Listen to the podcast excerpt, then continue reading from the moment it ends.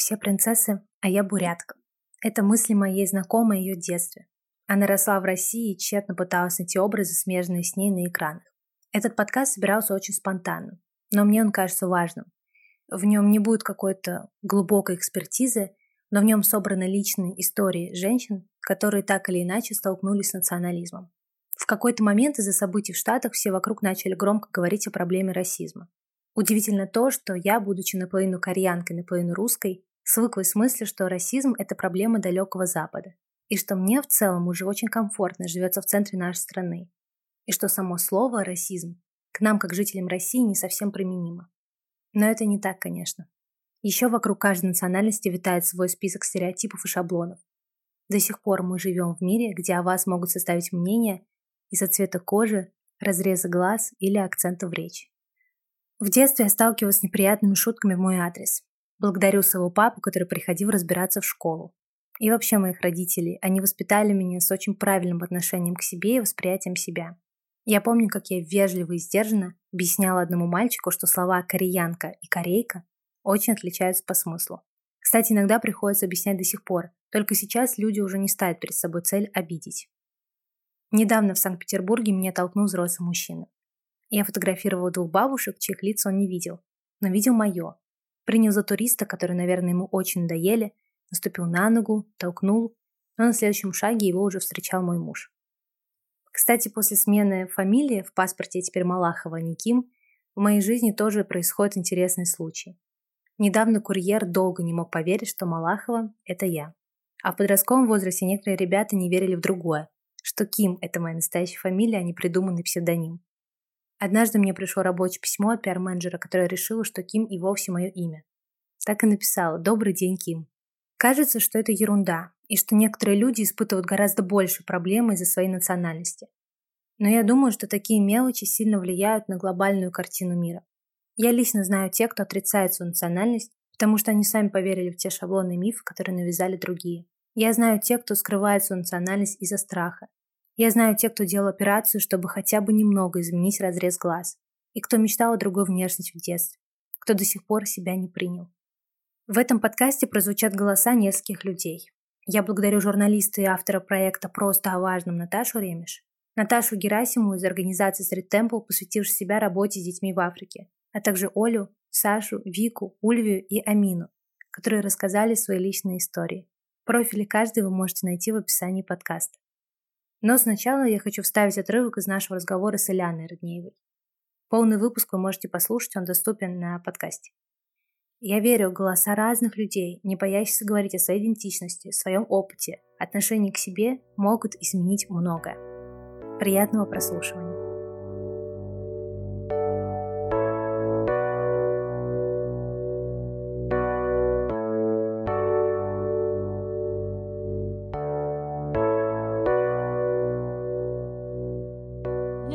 Нравятся все национальные истории, иногда даже с перекосом. То есть иногда даже вопрос просто, честно говоря, мне каждый день, каждый э, чертов день э, приходит в директ сообщение, э, кто ты по национальности. Я понимаю, что это нормальный вопрос на самом деле, но меня он бесит. Я не понимаю, почему для людей это важно. Для разных. И для других, скажем так, азиатов, да, почему-то им важно это подтверждение, хотя не почему-то, но тоже, видимо, настолько мало азиаток, азиатов, которые как-то на слуху. Спасибо Нурлану Сабурову и Азамату, что вы тоже есть. Как бы, наверное, парням э, приятно, что вы существуете. Но много вопросов, конечно же, и от, э, не знаю, как называется, титульной нации, да, от русских, и много э, бывало комментарии, были комментарии, типа, не могли найти русского редактора или что-то в этом роде. Это меня очень... Меня это задевает не, даже не на личном уровне, мне это задевает как один из тревожных сигналов общественных, как, когда вот действительно это почему-то важно. Еще у нас есть история с тем, что всегда какая-то нужна, нужны какие-то народы, которые нужно обвинить в том, что все не так. То есть это либо кавказцы, либо украинцы, либо евреи, либо э, эти азиаты, которые забрали места дворников, а сейчас еще вылезли, там еще уже и не дворники и бесят. Это вот как, как общий сигнал такой нездоровый, он меня тревожит. И если я понимаю, что я вращаюсь все-таки в классном кругу людей, образованных, толерантных и так далее, в этой очень узкой, знаешь, вот просто вот как кожура яблока, вот этой прослоечки э, людей, где всем все ок, то я понимаю, что там, а моя сестра, которая учится в медицинском университете и ежедневно пользуется метро, сталкивается там с другими вещами в том же самом общественном транспорте. Я думаю, вот моя мама приедет сюда, и вот ей там нахамят э, в магазине каком-то. И когда я понимаю, что люди, которые, которым не так повезло, как мне, быть в этом комфортном уголке, мне очень грустно. И мне также э, печально за всех там гастарбайтеров. Я вижу, как с ними обращаются. Я вижу, что их вообще не считают за людей. Вот моя сестра, которая работает, которая проходит там практики в разных медицинских учреждениях, э, в, в роддоме, она видит, как врачи и разговаривают с этими же там киргизками, которые не понимают русского, они беременны, они в самом уязвимом положении, которое можно, и как с ними обращаются, ну, это просто ужасно. Это вот, наверное, какой-то один из немногих вопросов, который действительно меня очень сильно задевает и расстраивает. Но опять же, не лично, а как вот как человек, который наблюдает за обществом, за его вообще состоянием каким-то. Вот. У нас была такая школа, где много было всяких разных дискуссий, было, где вы там обсуждаете национальную идентичность, вообще вопрос о национальной идентичности калмыков, вот он такой животрепещущий, поскольку калмыки такой народ, который пережил страшные вещи, а, ссылку в Сибирь, и за 13 лет в Сибири было потеряно очень многое. Конечно, во-первых, да, люди умирали в таких количествах ужасных, и поэтому, например, моя бабушка, она выросла в детском доме, там, дедушка по папиной стороне, он вырос в детском доме, то есть их родители, они погибли бабушки погибли, и калмыцкий язык был потерян. Во многом была, как везде, из-за советской власти религиозные какие-то постулаты, вообще ценности тоже были несколько потеряны. Там кто-то их сохранил, и вот и калмыки э, это вот такие, да, по сути дела, русские люди, потому что, к сожалению, калмыцкий язык мало кто знает. Я его понимаю, но уже с каждым годом все хуже, а говорить уже почти совсем не могу, хотя в детстве училась в национальной гимназии, и где у вас все на калмыцком языке, от математики там до вообще все дисциплины на калмыцком, кроме русского и литературы. Вот, но я, тем не менее, тоже, и я понимаю, что я живу в Москве, и мои, моя семья живет в Москве, Э, мои братья и сестры, их дети уже не знают калмыцкого языка, вообще намека, наверное, на это. И вопрос, и, и, и когда мы в школе это обсуждали, я, я говорю, слушайте, мы русские, да, у нас а, культура русская, мы мыслим категориями и воспитываемся в русской, даже я скажу так, в православной культуре. То есть э, о чем тут обсуж... о чем тут говорить?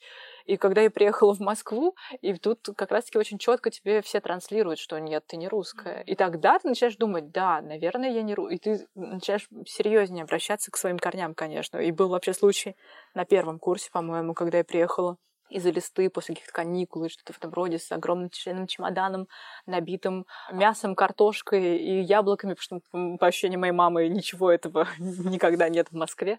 Вот, и это автовокзал «Теплый стан», и я иду, там, там там разные такие компании таксистов, и есть русские таксисты, и есть азербайджанские.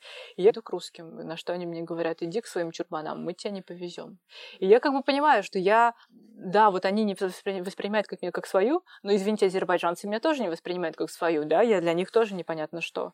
Ну, в общем, это, конечно, такой вот э, был какой-то такой момент, не скажу, что сложный, но любопытный момент вообще какой-то поиска самой идентификации.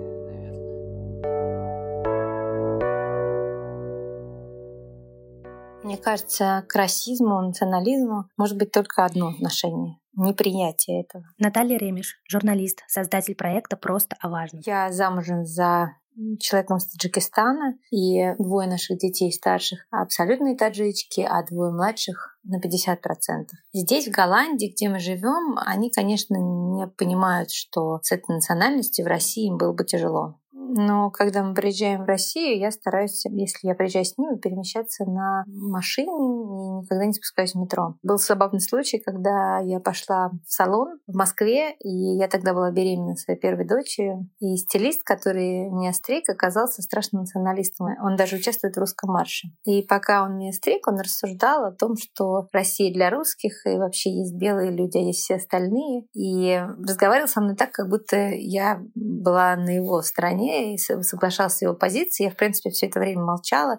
Мне было смешно, что он разговаривает со мной как будто бы на одном языке, а я в это время сижу в кресле, и внутри меня живет человек наполовину таджикской национальности. И особенно это было смешно, когда он сказал, как хорошо, что остаются в мире такие вот девочки, как ты, и у них будут рождаться такие светлые детки со светлыми волосиками, с голубыми глазками. Но, к слову сказать, здесь, в Голландии, я тоже сталкивалась с национализмом, и здесь русских женщин воспринимают как проституток. Очень часто это между русской женщиной и проституткой или голдиггером ставит знак равенства. У нас есть мультик «Другой мальчик», который как раз описывает эту проблему, как ребенок на площадке встречается с ребенком другой национальности и как дети вокруг на него реагируют. У нас также есть книга «Детям о важном», и эта же история, другими словами, повторяется в книге «Просто о важном» про Миру и Гошу. И сейчас, когда поднялась такая волна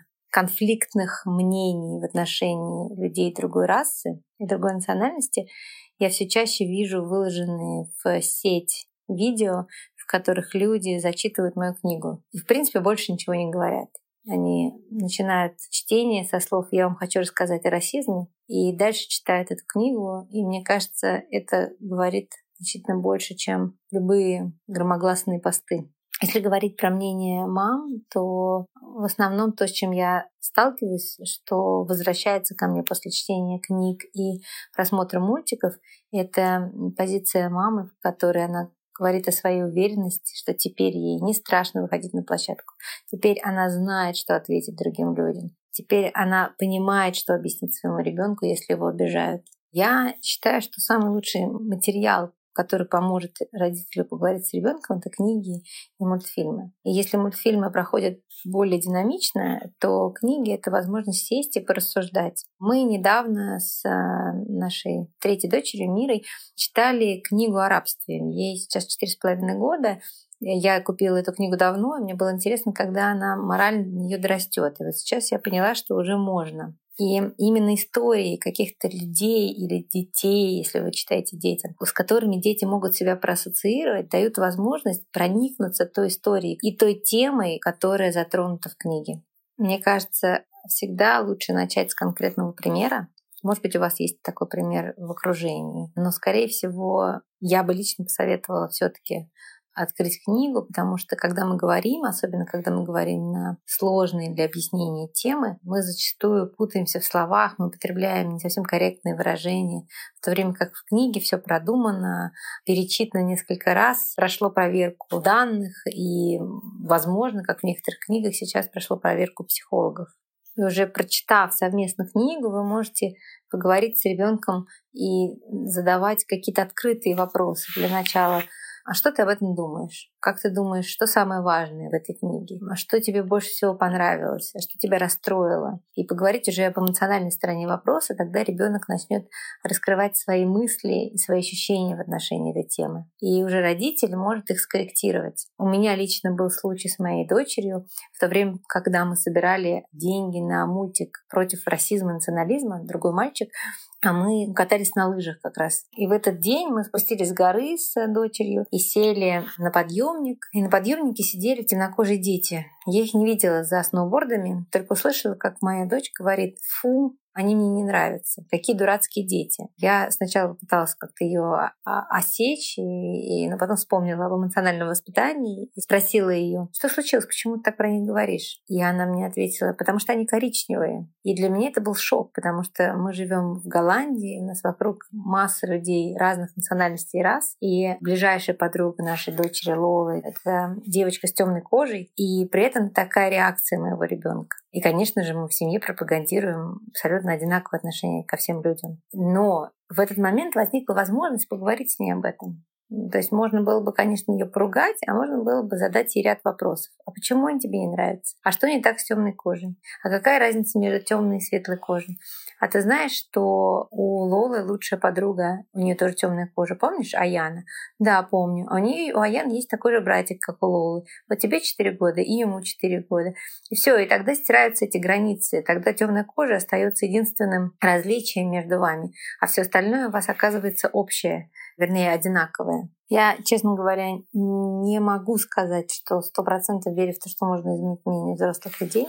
Вернее, наверное, людей, которые готовы поменять свое мнение, их меньше, чем тех, которые не готовы свое мнение менять. Но если вы смотрели фильм Зеленая книга, то вы видели, как на примере, когда люди общаются с людьми, не похожими на себя, меняется их отношение к ним. И это действительно часто случается, когда ты придерживался какой-то очень жесткой позиции, а потом встретил человека по ту сторону баррикад, оказался рядом с ним, и ты видишь, что вся твоя позиция — это предрассудки. И она не имеет под собой никакой почвы. И так мнение может меняться. Но в целом любое изменение мнения надо начинать с того, чтобы повышать уровень образованности, доносить людям какие-то элементарные знания, потому что все предрассудки и чрезмерно острые полярные отношения к той или иной проблеме, за этим всегда кроется недостаток знаний.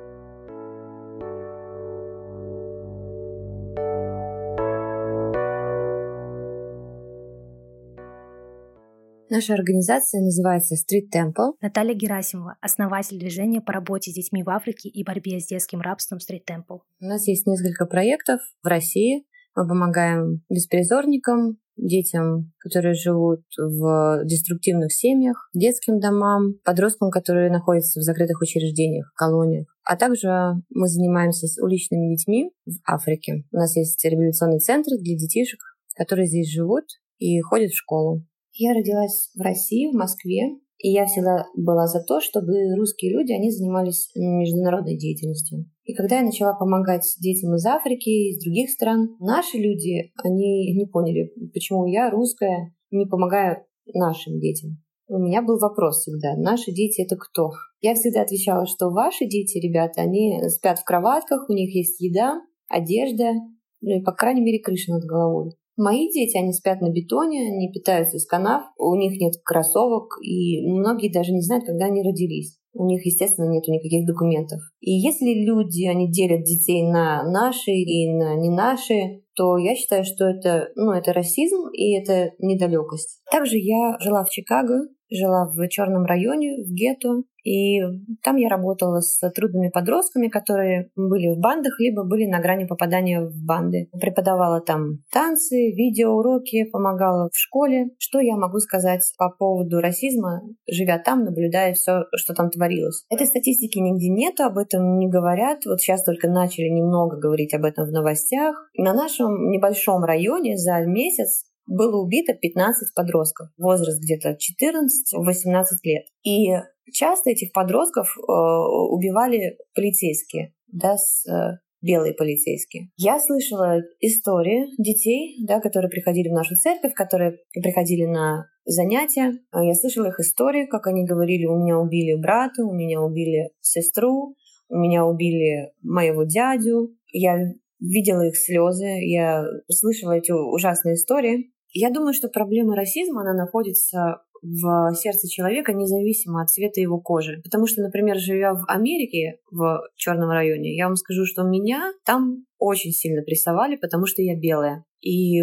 со мной многие не общались, потому что я белая. И как я дерзнула вообще приехать на их район, они мне всегда говорили, что ты нарушила правила, у нас правила нет белых людей на районе, и там район очень четко поделены, например, мексиканский район и там афроамериканский район, то есть они не пересекаются с друг с другом. И я думаю, что вот эта проблема, она в сердце человека. Лично каждый для себя решает, он расист или он не расист. Для меня было абсолютно не проблемой жить в этом черном гетто, или жить в Африке, или общаться с другими какими-то нациями. Знаете, меня очень часто осуждают за это, а у меня вот нет в этом абсолютно проблемы. Для меня это люди. Такие же люди, как и все остальные, как у нас в России. Конечно, очень важна история, понимание, почему эта нация, она доминирует над этой нацией, почему вот эти люди, эта раса ненавидит вот эту расу. Это можно копаться в истории бесконечно, но я думаю, что каждый для себя должен ответить в своем сердце, почему мне не нравятся вот эти люди, почему я против того, что вот эта девушка, она поехала в Африку и помогает чужим детям,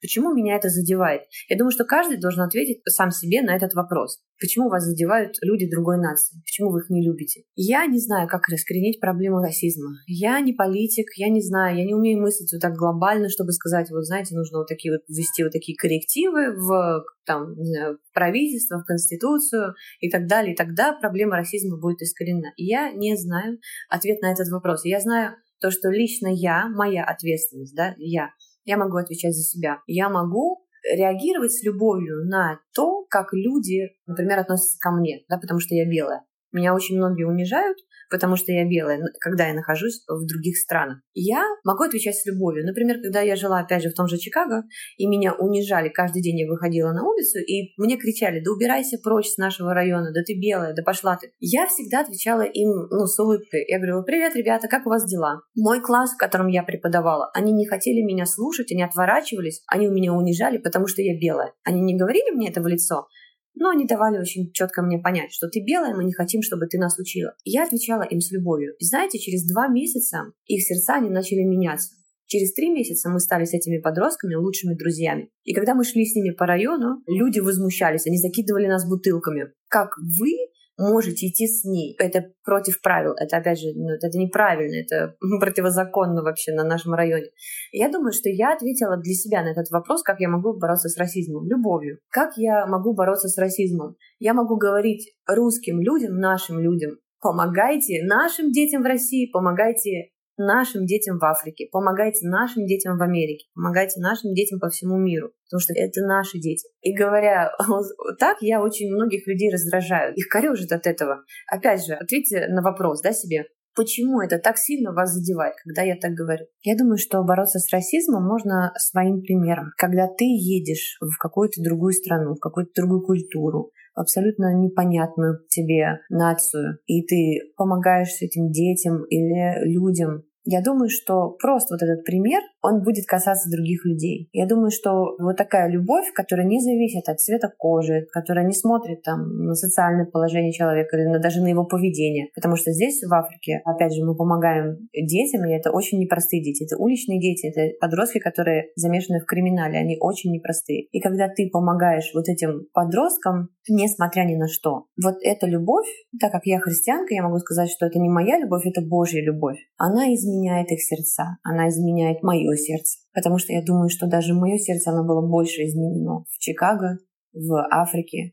Я думаю, что я даже больше изменилась, чем я изменила кого-то. Я никого изменить не могу. Только Божья любовь, она может принести какие-то изменения, как в сердце человека, так и в обществе.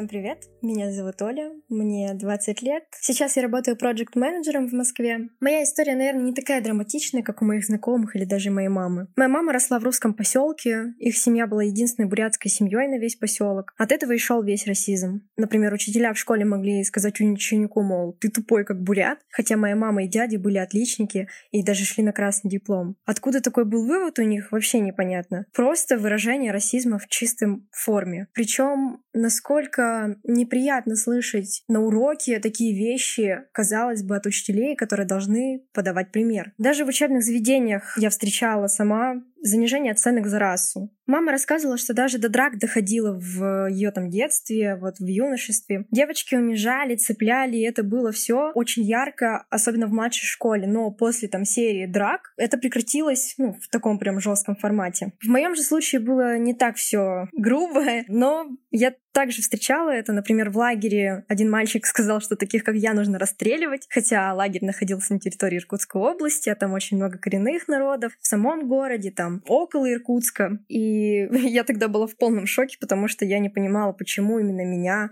почему таких, как я, что я сделала, хотя я просто там была ребенком 10 лет. Ну, сейчас, например, даже иногда друзья могут выкидывать шутки, что я ем собак или что моя семья живет в лесу, какие-то такие странные вещи, просто потому что там моя семья — это как бы коренной народ. Также риэлторы спрашивают, кто я по национальности, узнавая, что я бурятка, сразу начинают отказывать, хотя я даже не приезжая, которых они также не любят. Моя семья вообще всю жизнь прожила на территории этой страны, там мой прадедушка, двоюродные прадедушки, они были на войне. Но при этом даже у русского населения в Иркутске есть огромный расизм. И он выражается от каких-то мелких вещей, там шуток, до прям каких-то глобальных. Там не берут на работу или как-то могут оскорблять в учебных заведениях. Даже в детстве моя мама меня даже готовила, говорила, что с этим ты можешь встретиться в большом городе. На фоне этого у меня даже возникла какая-то неприязнь с детства ко всем азиатам. Я думала, что это что-то порочное, некрасивое, что что это какая-то ошибка вообще, то есть и, ну, то есть азиатское население, это, грубо говоря, ошибка в целом вообще на планете. Я искренне не понимала, почему все стали фанатеть от корейских групп, то есть они же азиаты, как можно, не знаю, любить их. Спустя некоторое время я стала понимать, что на самом деле все нации, народы на уровне, то есть это уже ближе, там, не знаю, к 19, вот к 20 лет, и нет плохих или хороших, то есть какие-то предрассудки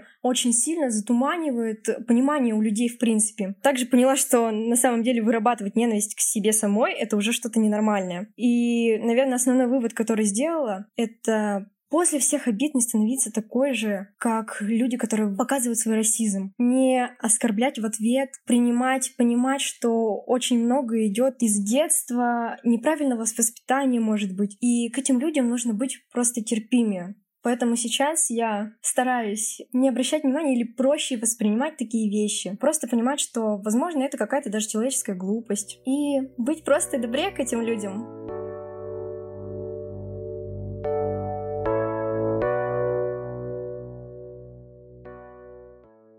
Привет, меня зовут Саша, и я метиска.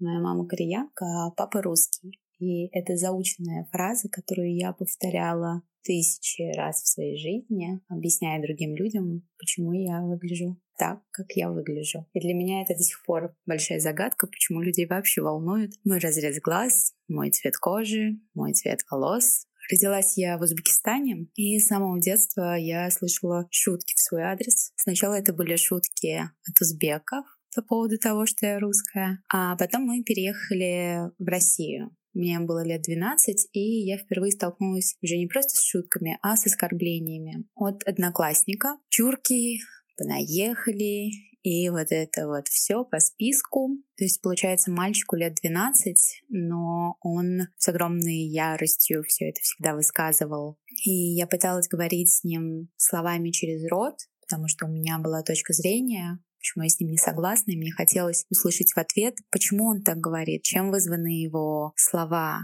ведь я его не обижала, но все, что я слышала в ответ, это еще больше гнева, это еще больше обзывательств, это еще больше оскорблений. И я понимаю, что то, что он говорил, это были просто слова, которые он услышал в своей семье, возможно, в окружении своего старшего брата, и он просто копировал их поведение, потому что у него не было на самом деле опыта ненависти к людям, которые выглядят не как он. Когда мы выросли, уже повзрослели и учились где-то в классе восьмом, девятом скорее, мы были хорошими друзьями. Мы стали хорошо общаться, мы вместе проводили время, и до очередной раз показывает, что это были не его слова, это были не его эмоции, это была просто трансляция того, что он услышал у себя дома или то, что он услышал от взрослых. Потом мы еще раз переезжали из Москвы в Балашиху, Подмосковье. Мы переехали туда летом, и я и моя маленькая сестренка еще не успели обзавестись школьными друзьями, и чтобы как-то развлечь себя, пошли исследовать близлежащую территорию. Нашли очень классное тихое место с маленьким озером, там не души, и мы сели на берегу, о чем-то болтали, пока к нам не подошли два амбала. Возможно, это сейчас моя память рисует их как амбалов, а на самом деле это были два среднестатистических мужчины среднего роста и среднего телосложения. Но тогда, когда я смотрела снизу вверх на них, мне казалось, что это огромные люди, которые не просят, они кричат, чтобы мы валили с озера. Началось все валить с нашего озера, а закончилось валить с нашей страны. Мне тогда стало так страшно, потому что я понимаю, что они гораздо сильнее нас. И мне стало страшно, потому что я видела, что они не боятся использовать свою силу против беззащитных детей. Но при этом во мне было чувство несправедливости. Наверное, чувство такой вселенской несправедливости я не испытывала вообще никогда. Я не понимала, почему люди, взрослые, могут говорить такие слова в адрес меня и в адрес моей сестренки, хотя мы им ничего не сделали, мы их никак не обидели. И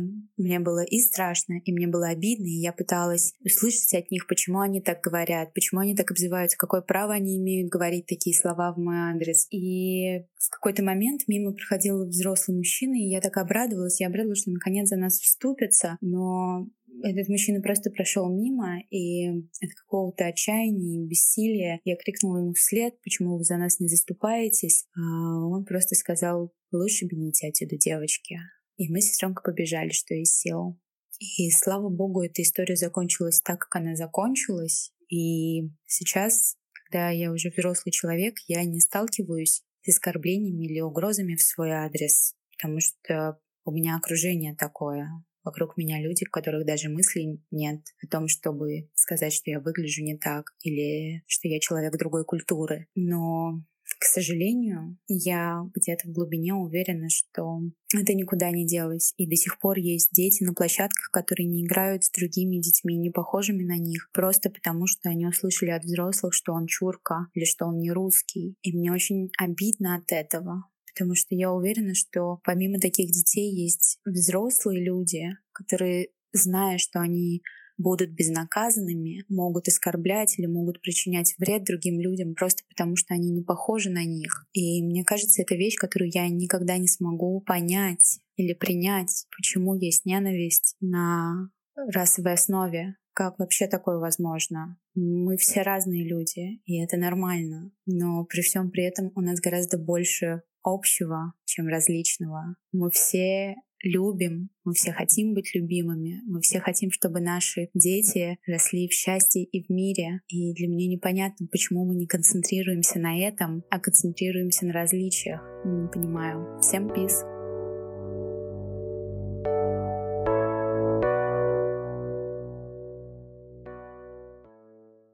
Меня зовут Виктория, я родилась и выросла в городе Грозный Чеченской Республики. По национальности я русская. Меня часто спрашивают, как моя семья оказалась в Чечне, но мы жили там всегда, можно сказать, испокон веков. Раньше достаточно большое количество русскоязычного населения проживало на территории Чечни, но после событий 90-х многие уехали, моя семья оказалась в национальном меньшинстве. И, к сожалению, мне приходилось сталкиваться с трудностями в общении с чеченцами, с насмешками и стереотипами о русских людях. О том, что все русские курят, пьют, ведут аморальный образ жизни, что девушки легкодоступные, ветреные. И мне с этими стереотипами приходилось бороться с детства. Я помню, как ребята во дворе рассказывали какие-то немыслимые предположения обо мне и моей семье, о русских людях в целом, Здесь еще добавляется вопрос религии, ведь чеченцы исповедуют ислам, а я как русская исповедую православие, и это все так примешивается. Я помню четко, как девочка во дворе мне, увидела на мне крестик и сказала, ой, ты носишь крестик, нам нельзя до него дотрагиваться, мне нельзя даже к тебе там близко подходить, он может обжечь нас. Я это так запомнила, до сих пор мне интересно, кто ей такое вообще сказал и откуда у нее такая мысль, если она сама ее придумала, потому что это такой абсурд, сама идея того, что просто другой человек другого вероисповедания может тебя обжечь, просто потому что он другой. Это такой бред на самом деле. И вот, к сожалению, с такими вещами приходилось сталкиваться. Я даже чеченский язык нормально не знаю, хотя я способна к языкам, я интересуюсь различными совершенно языками, но просто из-за того, что надо мной как-то смеялись, что я как-то не так что-то произношу, меня это как-то так сильно задело, что у меня какой-то барьер появился. Я не смогла выучить чеченский язык, просто вот непринятие какое-то случилось, мне было стыдно, и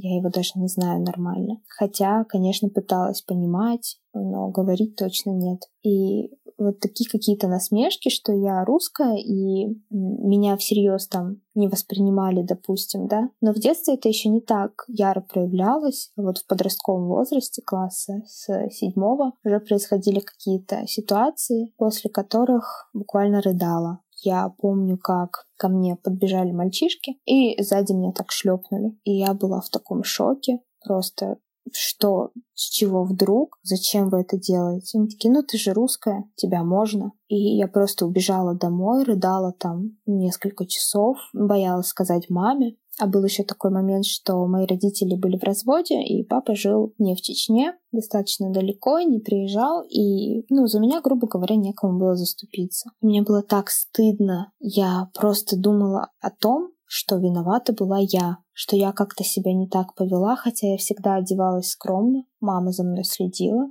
тщательно, чтобы я никак не давала повода для такого, и все равно это случилось. И я просто искала какие-то причины в себе. Почему, как так, зачем так со мной поступили, да? Мне было вот тогда очень, очень неприятно, просто потому что был такой стереотип что русские, что им все дозволено, и по отношению к русской девочке это сделать можно. Я тогда еще как-то сильнее стала за собой следить, за своей одеждой, все, и стала достаточно закрытой, такой зажатой. И когда через пару лет, буквально, мне было 14 лет, я возвращалась домой из школы, какой-то мальчишка младше меня года на два, подбежал тоже вот так то ли шлепнул, то ли дернул за юбку, что-то такое. И я так взорвалась, говорю, что тебе нужно, что вам нужно, зачем ты это делаешь? Он говорит, ну, ты же русская, тебя же все, ну, скажем так, с тобой все дело имеют. И я тогда в таком шоке была, потому что я не общалась с парнями. Я училась, там, участвовала в каких-то олимпиадах, мечтала о том, чтобы уехать и поступить в какой-то университет в совершенно другом регионе каком-то большом городе. И я не общалась с мальчиками. У меня не было такой мысли даже. И тот факт, что меня просто ни за что, ни про что вот так обозвали, меня безумно оскорбил и как-то даже навредил, наверное, по крайней мере, моей нервной системе, породил достаточно большое количество комплексов. Мне было безумно обидно тогда. Просто потому, что я русская. Хотя какая разница? Девочки распущенные, скажем так, бывают в любой национальности в любом сообществе, скажем так. Как это вообще влияет? Нет же такого. Меня воспитывали так, что нужно уважать другую национальность, другую культуру, другой язык, обычаи. Я уважала но на то, чтобы дружить только с русскими, такого не было. То есть не влияло на меня это никак. Я уважала всех и дружить хотела со всеми. Неважно, русский, чеченец, другая национальность. Меня воспитывали так. У меня не было ненависти просто к тому, что у человека другая культура. И я до сих пор этого не понимаю. Это же наоборот интересно узнавать людей. Но откуда такое пренебрежение? И вот это пренебрежение было, оно существовало. То есть про меня говорили, да, такая скромная девочка, хоть и русская.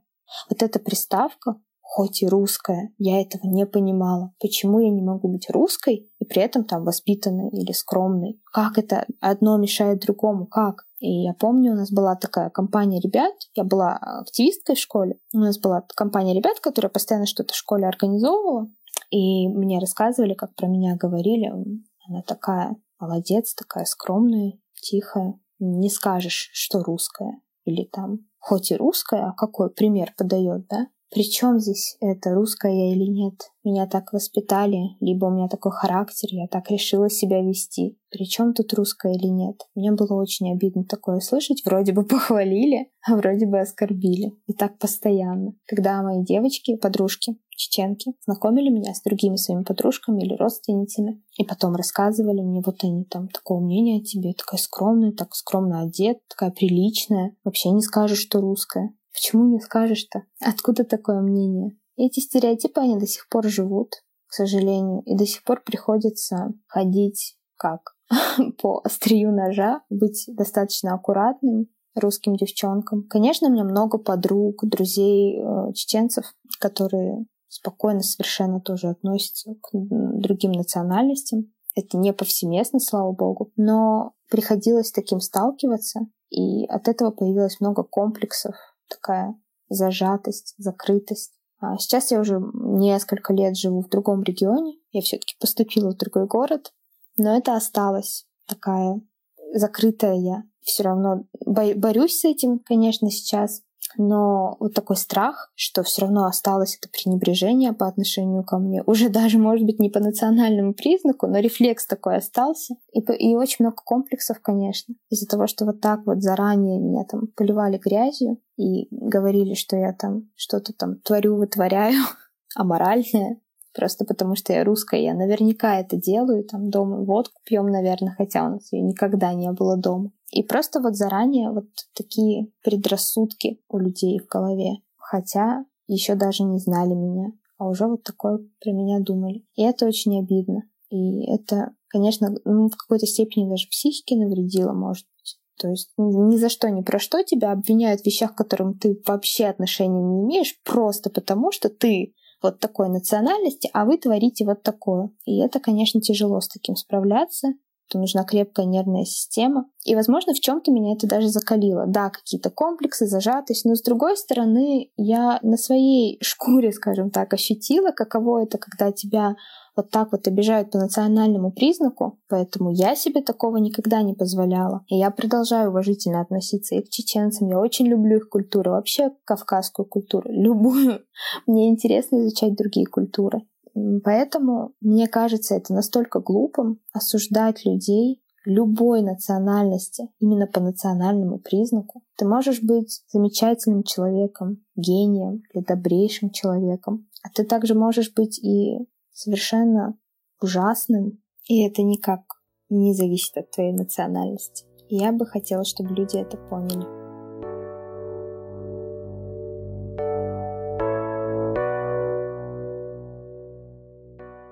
Меня зовут Ульвия. Мне 19 лет. У меня есть сестра-двойняшка. Я родилась в России, но по национальности я азербайджанка. Меняет ли это что-то для меня лично?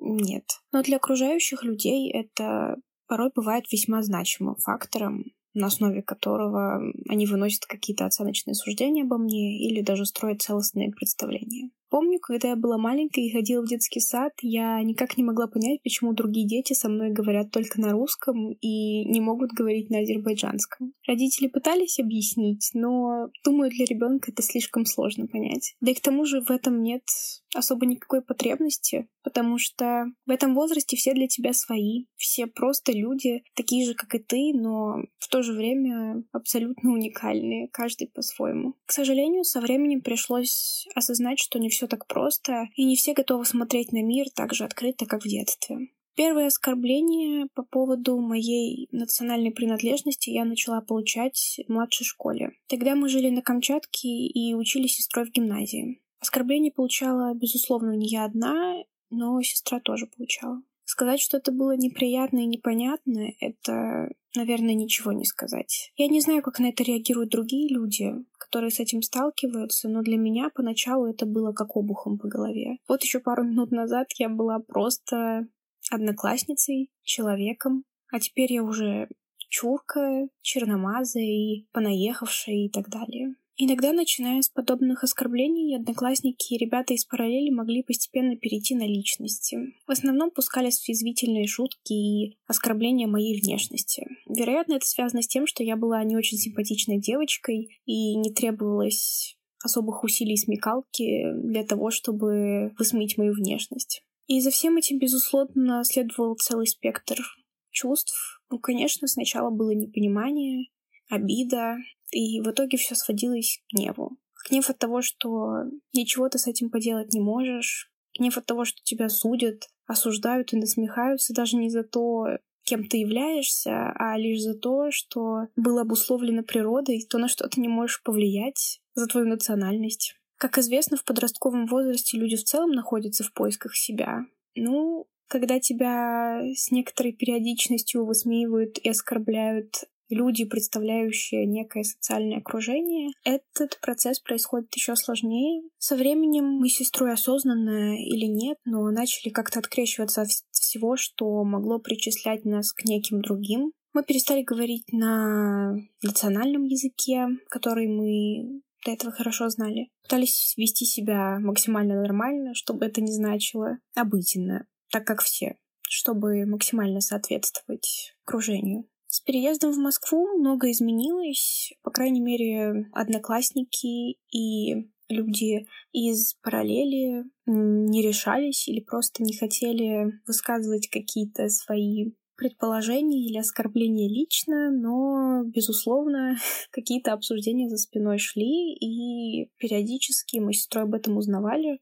Это было неприятно, но уже не воспринималось настолько тяжело, как в младшей школе. Мне кажется, также стоит отметить, что подобное отношение исходило не только от одноклассников, про которых могут сказать, что они лишь дети и какие-то социальные нормы у них еще не сформированы, что в одной, что в другой школе некое такое пассивное согласие с таким поведением исходило также от классных руководителей. А на Камчатке учительница младших классов нас постоянно ругала за то, что мы могли, например, говорить на национальном языке, Моя сестра была очень ранимая и часто из-за чего-то сильно расстраивалась, и я не хотела, чтобы ее кто-то обижал, и поэтому говорила с ней на том языке, который остальные не могли понять, чтобы как-то ее утешить, и при этом не поставить в неловкое положение, но преподавательница очень сильно на это ругалась, и даже на родительских собраниях часто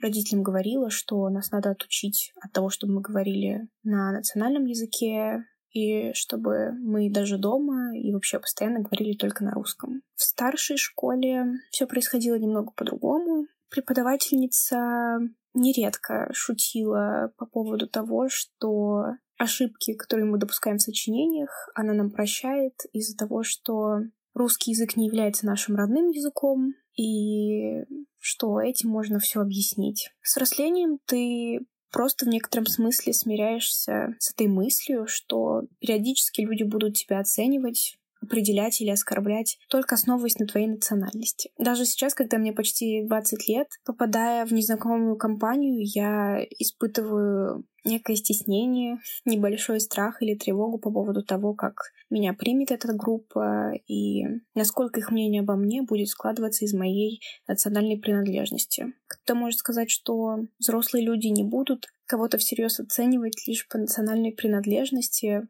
а уж тем более оскорблять из-за этого. Но я бы сказала, что это относится не ко всем взрослым людям. Однажды со мной пытался познакомиться молодой человек, и, конечно, первый вопрос, который он задал, был про мою национальность. Ну и далее уже пошли какие-то дежурные вопросы. И в ходе разговора он никак не смог сдержаться и не заметить, как здорово я говорю по-русски, что я говорю абсолютно без акцента. И добавил еще, что у него сложилось впечатление, как будто в моем теле находится душа русского человека. Вряд ли этот молодой человек на самом деле хотел меня оскорбить, но для меня в этом нет ничего приятного. Я не представляю, для кого бы это могло сойти за комплимент. Я бы очень хотела, чтобы люди перестали оценивать друг друга по цвету кожи, разрезу глаз, цвету волос, национальной или гендерной принадлежности или сексуальной ориентации. Я очень надеюсь, что однажды для всех нас будет достаточно просто понимания того, что напротив нас стоит в первую очередь человек, и он, безусловно, уникален как внешне, так и внутренне. Но это не повод для сравнения или оценивания.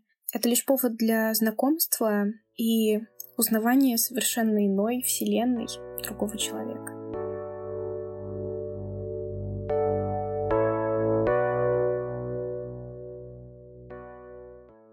Здравствуйте, меня зовут Амина, и сегодня хочу рассказать вам свою историю о том, почему я была вынуждена скрывать свою вторую кровь, свою национальную принадлежность. Все дело в том, что моя мама осетинка, а отец ингуш. Думаю, ни для кого не является секретом, что осетины и ингуши уже давно ведут межнациональную войну, в прямом и в переносном смысле этого слова. Все дело в том, что выросла я в Осетии, в городе Владикавказ, и дабы избежать каких-то упреков, издевок, тыканий в меня пальцами, я скрывала то, что являюсь наполовину ингушкой. Знаете, я убеждена в том, что нет плохой национальности. Есть плохие люди. И мы не должны стесняться, мы не должны скрывать свою национальную принадлежность, свою кровь. Мы должны ею гордиться. Спустя 25 лет своей жизни я наконец-то это поняла. И теперь я всегда с гордостью говорю о том, что я наполовину ингушка, наполовину осетинка. Я часто вижу в глазах людей недоумение, непонимание, но я пытаюсь привести людей к тому, что мы все